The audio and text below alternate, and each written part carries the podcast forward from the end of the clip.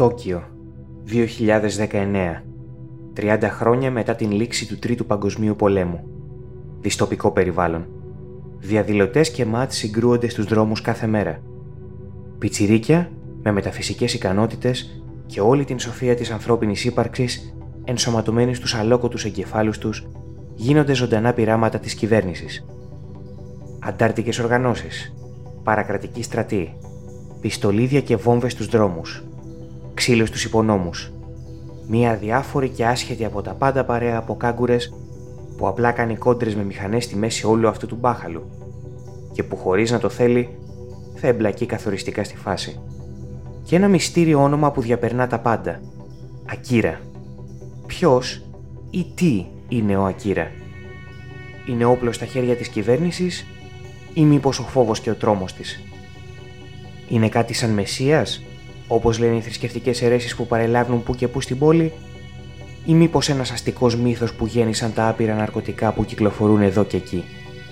Ένα τουρλουμπούκι επιστημονικής φαντασίας δύο και κάτι ωρών, η επιτομή του Cyberpunk. Να τι είναι σίγουρα το Ακύρα.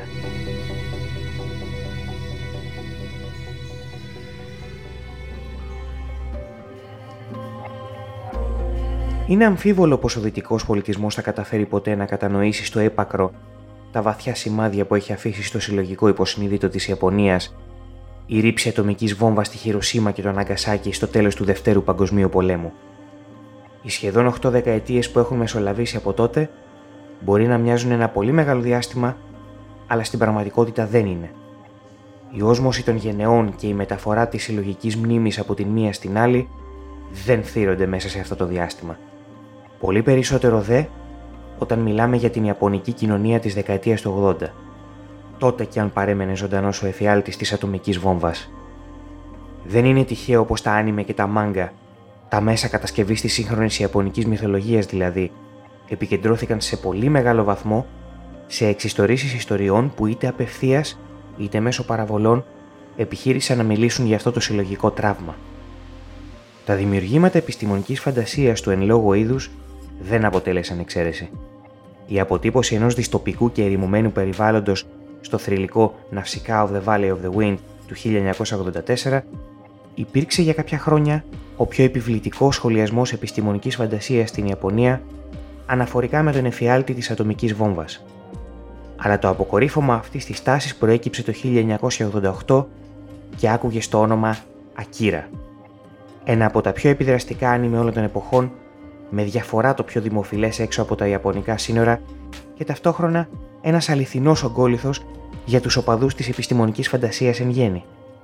Βασισμένος στο ομώνυμο μάγκα του δημιουργού της ταινίας Κατσουχίρο Οτόμο, ένα μάγκα που ξεκίνησε να τρέχει μερικά χρόνια πριν την ταινία και ολοκληρώθηκε μερικά χρόνια μετά την κυκλοφορία της, το Ακύρα συνδύαζε ένα καταπληκτικό story υποδειγματικά δομημένων χαρακτήρων, άψογης κλιμάκωσης και αριστοτεχνικού δεσίματος των επιμέρους αφηγηματικών κομματιών με ένα μείγμα ετερόκλητων κοινωνικών σχολιασμών, χωρίς ποτέ η μία πτυχή να καπελώνει την άλλη. Το Ακύρα υπήρξε με έναν θαυμαστά ισορροπημένο τρόπο, χαοτικό και ταυτόχρονα αρμονικό.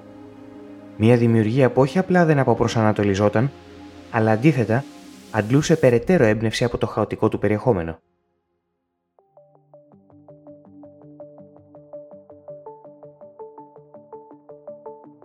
Το νέο Τόκιο στο οποίο εξελίσσονται τα πάντα, ένα Τόκιο που έχει ισοπεδωθεί από μια ατομική βόμβα στα πλαίσια του φανταστικού Τρίτου Παγκοσμίου Πολέμου αυτή τη φορά, είναι μια πόλη που 30 χρόνια μετά την καταστροφή της έχει οικοδομηθεί από το μηδέν και οδεύει ολοταχώς προς μια νέα, επίπλαστα ένδοξη εποχή.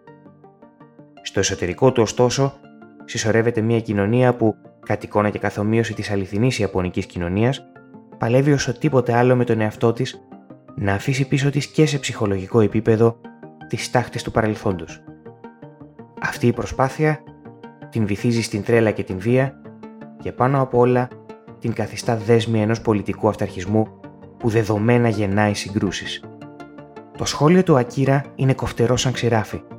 Ο ολοκληρωτισμός και τα εμφυλιοπολεμικά χαρακτηριστικά που ορίζουν την κοινωνία του αναδεικνύουν πως η από τα πάνω διαχείριση των κοινωνικών συλλογικών τραυμάτων η έννοια της ανάπτυξης ως κυβερνητική μέθοδος για τη μετάβαση σε μια νέα εποχή, με άλλα λόγια, δεν εμπεριέχει τίποτα αληθινά προοδευτικό αλλά αντίθετα διαμορφώνει συνθήκες οπισθοδρόμησης.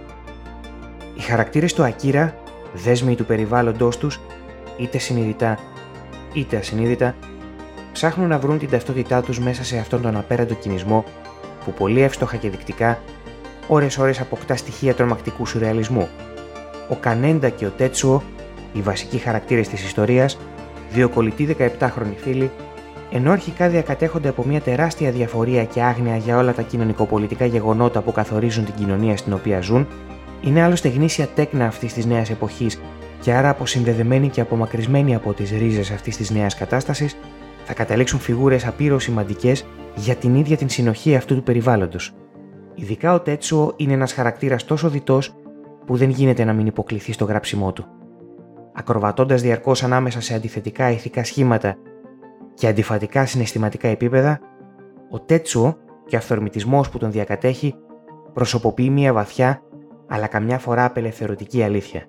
Ακόμα και η μη θέση είναι θέση. Εκτός από τους συνολικά κοινωνικούς σχολιασμούς του, το Ακύρα βρήθηκε από μια διάθεση να εφεύρει τη βασική μορφή συνύπαρξης σε ένα διστοπικό κόσμο. Αν φυσικά υπάρχει κάτι τέτοιο σε ένα διστοπικό κόσμο. Εδώ, η έννοια της οικογένειας, του βασικού κιτάρου συνύπαρξης των σύγχρονων κοινωνιών δηλαδή, μοιάζει χαρακτηριστικά απούσα. Και εδώ βέβαια, ο Τόμο χτυπάει στο συλλογικό υποσυνείδητο της μεταπολεμικής Ιαπωνίας. Και όχι μόνο φυσικά. Και των τραυμάτων των ορφανών παιδιών, αλλά και των γονιών που έχασαν τους γιους τους μετά τον Δεύτερο Παγκόσμιο Πόλεμο. Εδώ, τα ορφανά παιδιά είναι μια διαδεδομένη πραγματικότητα και η ανάγκη δόμησης νέων πρωτογενών μορφών συνύπαρξης, είτε μέσα από την συσπήρωση για έναν κοινό σκοπό, όπως η ένοπλη ανατροπή του καθεστώτος, είτε μέσα από την απλή και αγνή διασκέδαση, όπως οι καγκούρικε κόντρε με μηχανές, και αναδεικνύεται ως κομβική για αυτά τα νέα υποκείμενα αυτής της νέας εποχής.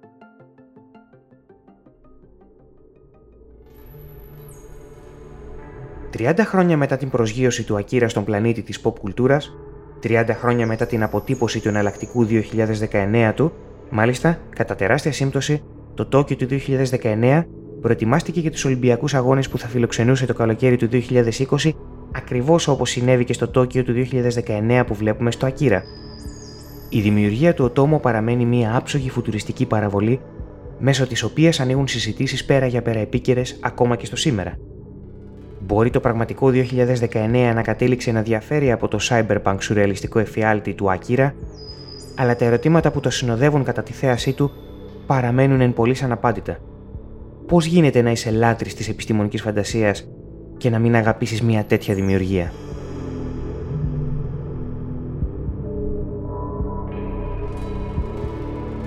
Ευχαριστούμε που παρακολουθήσατε τη βιντεοέκθεση αυτή. Αν σας άρεσε, κάντε like στο βίντεο, κοινοποιήστε το και βέβαια μην ξεχάσετε να εγγραφείτε στο κανάλι. Ραντεβού στην επόμενη ανάλυση.